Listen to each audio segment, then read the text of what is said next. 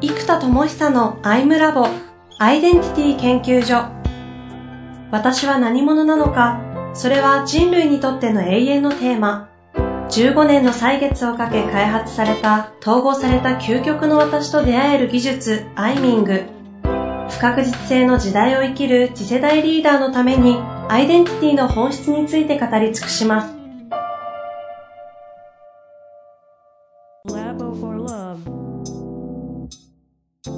こんにちは、遠藤和樹です。生田智久のアイムラボアイデンティティ研究所。生田さん本日もよろしくお願いいたします。はい、えー、よろしくお願いします。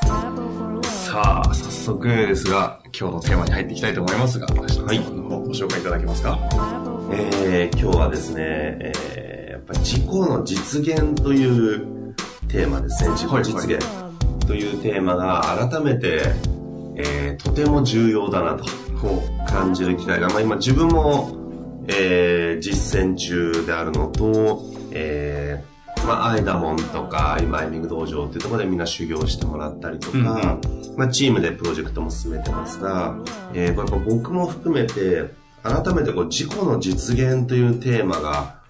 えー、大きな挑戦を始めると、もちろんその自分の描いてるイマジネーションに対して、うんうん、現実は大体追っついてこないわけですよね。はい、やっぱそれをこう、ポンと、うん、えー、何者としてどこへ向かうかと思っている、えー、ビジョン、ミッション、まあそういったものをこう現実にポンと起こしていくこと、うんうん、これがやっぱり、なんとなくだと、えー、っと、全然届かないですよ。うんうん、で、なのでやっぱこれがイノベーティブでインパクトがボンと起きる基準の本当に内なる自己を実現するっていう力が実はやっぱりすごく改めて重要だというですね、まあ、原点に立ち戻るようなところでそのもともと統合を扱っている生田さんという認識を私は結構してたところがあるんですけど、うん、ではなくてあえてこのここに来て自己実現の方っていうのは何なんですか、うんえー、っとね、まず統合された事故を実現しようとしたときに、はいはいはい、つまり真の事故と呼ばれるような場所と、本当のビジョンなんですよね。うんうん、だけど実は無意識レベルで、えー、例えばお勤めの方に多いパターンでいくと、はいはい、本当の自分に気づきたくないっていう話がすごく多いんですよ。なぜかというと気づいてしまうと、安定してる今の仕事を、なんかやめなきゃいけないぐらい。突き上げてくる衝動みたいなのに気づいちゃうんじゃないか。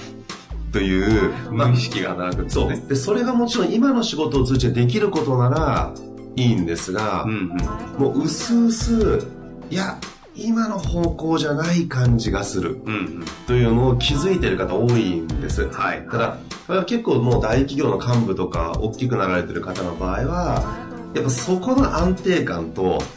今後ね、あと5年勤め上げたら、ね、退職金が大きいとか、まあ、いろんなこう、やっぱり、ことがあるわけですよね。やっぱそれもそれで人生のってとても大事なことだし、安定させていく必要もあるし、まあ大人だったら家族のこともありますから、自分がど真ん中こうだって思ったからといってリスクテイクして、突き抜けるっていうのは、やっぱりこう、社会的なこととかね、社会的っていうのはこの自分の周りの人の社会性、友人関係や家族、まあ、特に家族がいたら家族でしょうね、うん、そういったことをないがしろにしてまで、ドーンとやるのは、いや、これはある意味の分離になってしまう。はいはい。確かにね。うん。なので、えー、っと、やっぱ多くの人は、えー、本当の自分に気づきたくないっていう、しかも自己探求してる人たちの大大半というのは結構な確率で自己探求してるのに気づきたくない、向き合いたくないっていうのが実は結構よく出てくる。それは生田さんの、あの、自己実現とか自己統合を扱うアイダモンっていうあの学校あるじゃないですか。あそこに意識的には参加するような方でもそうなんですか？それは起きますね。だって本来はそこやっていきたいと思ってきてるんですよね。そうです。だからやっぱもともと葛藤があるわけですよね。うんうん、本当の自分はこっちじゃない気がする。今やってる道じゃない気がするから見つけたいと思って来てるんだけど、いざ見つかりそうになると、うん、マリッジブルーにちょっと近いかもしれない。なるほど。いざ本当に、あ、でも気づいちゃったら、あーみたいな。なんかそういうのがやっぱりちょっとある。例えがうまい。うん、なるほど。ありますよね。で、えっと、で、じゃあこれなんで起きるかというと、えっと、本当の事故を ではなく、うんうんできる仕事とか求められてる役割、うん、必要とされている事故で仕事をしていく方がもちろん成果は出やすいですよね、うん、そうですね。分かりやすいですしね。かつ安定もしやすいわけです、はい、でその中で自己を実現することができるというのはまず一個前提としての自己実現力だと思うんですね。ただやっぱりこう自己実現力が自分のなんか魂のど真ん中これだみたいなことにフォーカスしてドーンとかやろうとし始めると、まあ、大体なんかもう社社会的にいいこととか始めるたくなっちゃうんですよ。でこれなんか別に社会的にいいことをやることがいいことだと思ってやってるんじゃなくて、はいはい、社会的に自分の中でこれが真実だと思うことに、うんやっぱ信念とか、うんうん、本当の自分はバンと向きやすいんですよね。なるほど。これ結構どんなにネガティブなことを言ってたり、お金が全てだみたいな風に言ってる人ですら、実はそう言ってないと、いやいや、社会貢献とか社会性みたいなの強く思ったら、そんなのちょっとやそっとの力じゃ絶対できないって分かってる、から、いや、まずはインパクト出して、その力を持ってやったってできるかどうか分からないみたいな、意外とそういう考え方を裏にお持ちの方って結構多いんですね。なるほど、なるほど。一見結果主義で、周りとか社会あんま考えてないみたいに見えていても、そっち側の難しさがあまりにも難しいというのを、それなりの自己実現の世界で実現してきたからこそ余計わかる。なるほど。だから僕も大学の時は何も社会的なインパクト出してない時期は、はいはいはい。言えましたよね。あの、でっかいこととか。日本とか世界を俺が変えるんだみたいな感じでみんな語るじゃないですか。うん、うんうんしかしそれが社会とか実現のフェーズに入った時に、いかに難しいことかということを、まあ社会じゃ痛烈に気づくわけですよ、みんな。で、それに気づいた結果、まあ、その空想世界と現実世界のギャップが生まれますよね。うんうん、できると思ってたのが、あれできるねみたいな。で、埋まってきた時に、今度やっぱその調整癖が残ります。大人になって力がついてきた時に、空想をまたバーンって夢とか凝らしてドーンって思った時に、ああ、でもそれって簡単じゃないよなって。うん。うん。だから気づきたくない。ということは、逆に言うと気づいた時に、それを実現する力っていうのは、まあ、10倍増しだと。うん。実現、自己実現力10倍増しぐらい多分あると、自信を持ってできるのかなと。はい。だからよく、ね、外資とかで、ね、年収2000万ぐらいもらってたような方々とか、うん、まあ、1000万以上の方々が、もう腹の底からこれだと信じて NPO を始めたら、ね、あの、月収20万がむちゃくちゃ大変みたいな、はいはいはい、そういう話聞いたことあるんですよね。ね。なので、やっぱそれぐらい、やっぱり、ビジネスのフィールドの自己実現力がむちゃくちゃ高い人でも、うんうん。その自分がこうだって信じること、まあ、それがビジネス的に、なんだろう、波に乗れそうなものだったら多分、まあ、信念と自己実現力が掛け算してうまくいきやすいと思うんです。ただ、やっぱりより誰もやってない社会に必要だと信じる何か。それやろうとした時にやっぱり自己実現力が極めて高く必要だと。で、それが分かってるから、真の自己を開きたくない、気づきたくない、っていうことが起きてくるので、うん、ということは実は自己実現力においては圧倒的に高く発揮できるような仕組みとか、うん、仕掛けが実はすごい、まあ、コンテンツ、教育コンテンツもそうですけども、それが改めてむちゃくちゃ大事なんだなということを、だからむっちゃ最近ですね、うんうん、もういろんな方々とお会いしたらお話しさせていただいたり、あと自分自身も含めて、改めてそれの重要性をですね、うんうん、だからもうね、もう今、今更かっていうかなんだろう、なんか当たり前のことなんだけど、うん、なんか痛烈に最近感じああ、体感されてるわけですね。うん、あの、その統合とか、まあ、あとはその挑戦、自己実現とかも、まあ、人によっていろんなレイヤーがあるじゃないですか。うん、今、生田さんが改めて自己実現力が重要だとおっしゃっているのは、ある程度こう社会的な、その腹の底からという意味ではなくて、ビジネスフィールドにおいての役割とかにおいて、ある程度自己実現したい方が統合して、真の自分としての自己実現をしようとするときに、ここがまた難しいし、改めて大事っていう話をしてるんです。えっと、そこもそうですし、そこもですね。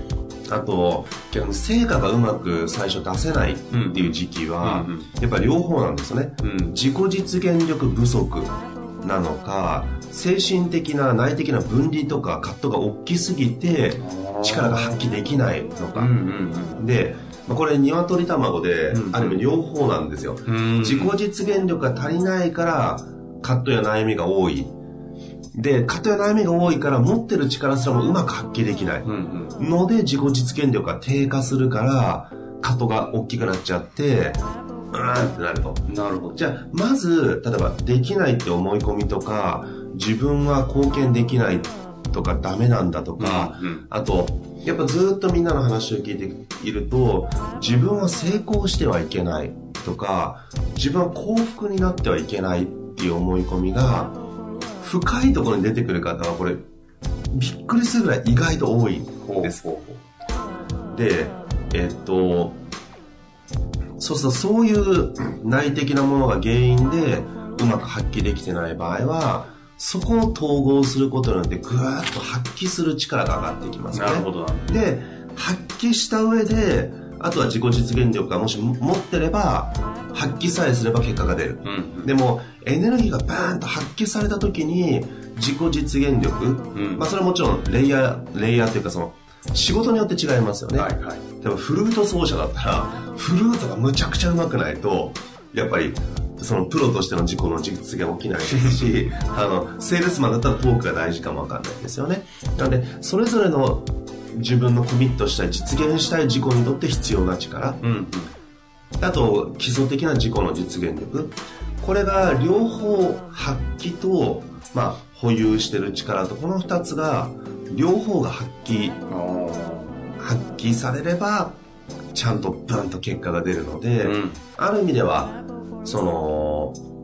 まだこっから結果を出したいとか自己実現したいっていう人こそ、まあ、実は統合を一回してエネルギーがブンとえー、まあ、深いとこからドーンってところまではなかなか難しいんです。それやっぱりかなりずっと哲学やっていくとか、本当に魂込めて仕事をやりきるとか、やっぱそういう経験がある方の方が、そこに内在するエネルギー量が圧倒的に多いので、統合された時にバーンと出てくるエネルギーがやっぱり全然違うんですね。なんで、まだまだなんかやりきれてないっていう感じとか、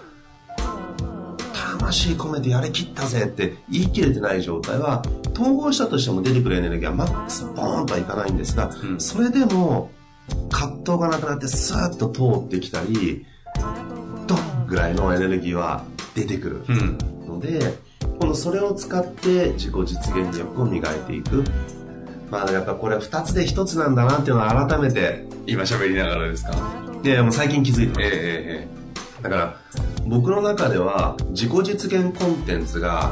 えー、っとちょっと語弊のある表現なんですけど僕の中での感覚として聞いてもらいたいんですが、はい、僕の中の感覚としてはなんかもう自己実現コンテンツは僕の中で終わったみたいな気持ちがあったんですよ。当時本とか出されて、そうです。ね本も出してましたしそこについてはそれなりに成果も出してきたし、うん、でなんかもういろんな本が出てるしいろんなセミナーも自己実現においてはもう山ほどあるので僕がやんなくても多くの人って提供してますし、うんうん、素晴らしい本や素晴らしいコンテンツ山ほどあると。だったらそこはもうみんなもう自分でいろんなところでやってきてくれと、うんうん、でそこに関して僕がやり始めちゃうと自己統合のものですらまだまだ体系化したり本を書いたりやるべきことが山ほどあって、うん、でこれがまだまだやりきれてないから伝わりきってないとか、統合まで行ききってないっていう人もいるので、ここをもっともっとやっていきたい。でも自己実現まで僕はもう一度手をつけてしまうともう終わらないみたいな気持ちもあって、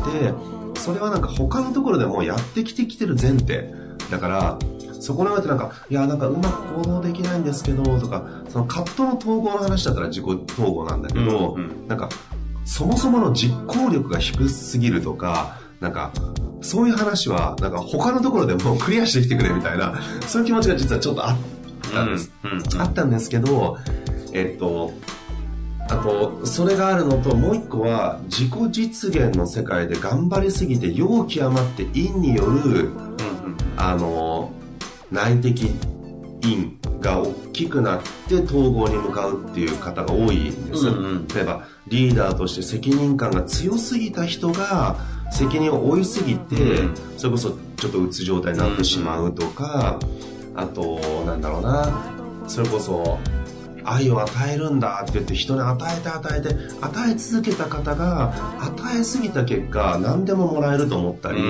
して依存をすごい作っちゃって結果自分が自己犠牲して苦しくなっちゃったとか、やっぱそういうところから自己投稿がやっぱ始まっていくんです。なので、そこをずっと皆さんの聞いてたり、見てたりしているので、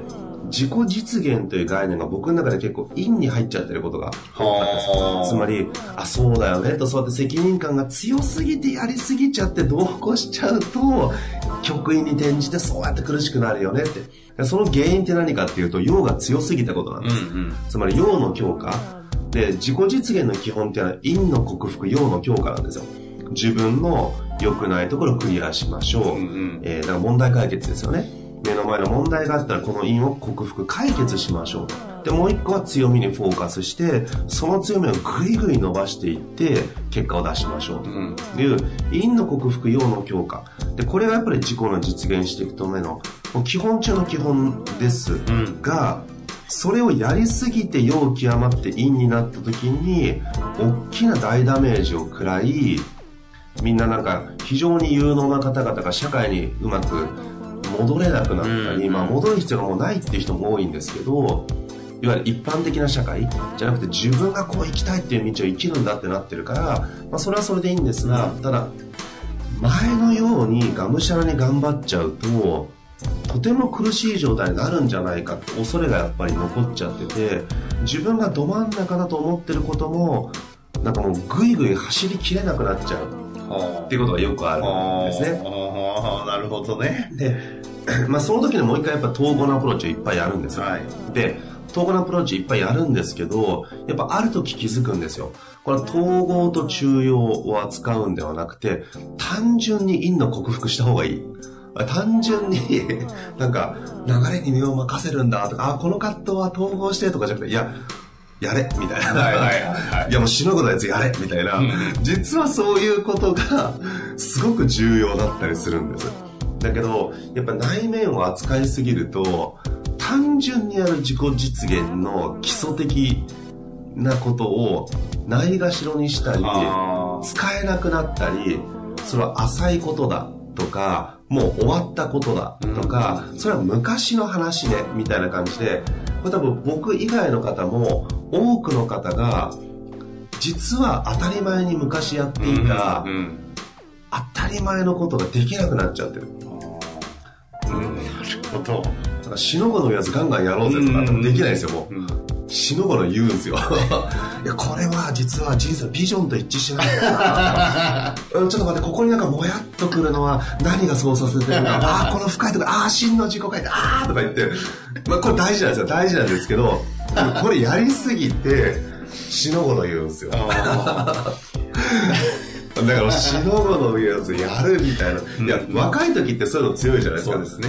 いや、もうちょっとよくわかんないから、とりあえずやろうぜとか、これが、いやよくわかんないけどとりあえずやろうぜ。ってもうやれなくなる、うん、いやそれって戦略的にいや戦略性みんな高まっていってるから、はいはい。いや、ポジションの間違ったビジネスをね、ゴリゴリ頑張るほどきついことはないって、もうみんな知ってるんですよ。うんうん、いや、だから、いや、ちょ、ちょっと待って、それ頑張るのいいけど、そこちょっとつ盲信したら、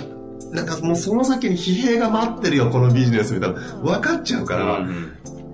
えー、そこはやめた方がいいみたいなのを、やっぱなっちゃうんですよね。はいはい。じゃあ、次の時代の波を掴んだど真ん中のポジショニングドーンなんていうことが簡単に見つかるかっつうと、いやいやそれ見つけるのな何年がかりか、下手すると、一生なかなか来ないよね、みたいな。で、しかもそういう波と、まあ、つまり波が来てるっていうのと自分がもう、まあ、やっぱ30越して40前後になっても次の全ての人生かけてもいいぐらいのポジションとかじゃないと、思いっきりシフトできないんですよ。確かに。少なくともその時、後で変わるかもしれないけど、その時、もうなんか腹の底から、ああ、これだったとか、転職だとか、天命だとか、これしかないとか、もう残りの人生全部ダーンと突っ込んでやるとか、なんかそこまで思える何か。じゃないと逆に動けなくなるみたいな、やっぱ統合や内観中庸を扱うことの因が今度起きてくるんですよね。なるほど。やっぱりここで単純な自己実現、うん、因の克服、陽の強化、あと統合と中庸がある意味この4つを中庸的にあのファミコンの十字ボタンじゃないですけど上下左右を自由自在に押せる状態、うんうん、でやっぱりこう、ボタン壊れるじゃないですか、だんだんファミコンって、当時。今ブームですけどね、あの、ちっちゃいの出たけど。そうすると、あの、左ボタンとか壊れてくると左に行けないから、はいはい、うわ、ちょっと大事なところで動かないみたいなので、ちょっとこのコントローラー当たったりするわけですね。だけど、こう、ボタンが効かない状態になっちゃってるんですよ。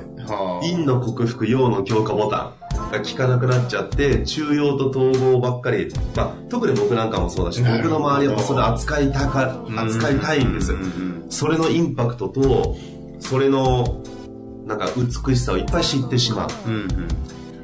がゆえに、いや、陰の克服という左ボタンを押そうよとか、陽の強化単純に右ボタンして進もうぜとか、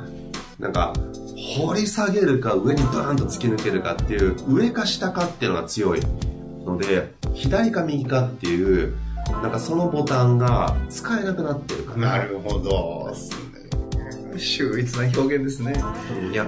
だからこそもう一度自己実現が多くの方、まあ、自己実現がまだ成し遂げてないなっていう方だともちろん必要だし、うん、あの成し遂げて苦しんでしまった方自己統合の世界で、えー、内観したりしてる方にとっても改めてそれを統合することが大事なフェーズ。特に統合された事故が分かってきたりした場合結局その「私は〇〇だ」を実現する力がそこで結局実どこまで〇〇だっていう私で生きられるかを決めちゃうんです。うん、そうすると、いくら私は〇〇だって気づいても、それを実現するところでまた詰まっちゃうと、結局内的世界ではこうだと思ってるんだけど現実で自己証明が起きないんです。自分が起きない。そこで起きないとあ本当の自分これだったのかなとかって自分にも自己証明ができないし他者からも証明されないことによるなんか〇〇だって生きてるのに認められてないみたいな気持ちが勝手にしちゃうだって結果出せてないしみたいな実は自己実現の、まあ、自己というテーマを扱った時の自己実現の究極の目的は自己証明だなと思ってるんですよ。はあ、自分を自分に証明したい。自分を他者に証明するための証明材料として体現することと実現することが何よりもの証明材料になる。うんうん、それを見て自分が、ああ、やっぱり自分は〇〇だ。これが欲しいんですね。なるほどですね。今日はここまで来て改めてその自己実現力というか自己実現の重要さをいろんな角度からご説明いただきましたけど、うん、次回この辺りからまた連動して始まる感じですか？そうですね。じゃあここでその自己実現と自己統合をまとめたサイクルの話をちょっとできればなと。サイクルの話というのがあるんですね。はい。では次回はそこのテーマについてお話しいただきたいなと思います。はい。いつもありがとうございました。はい、ありがとうございます。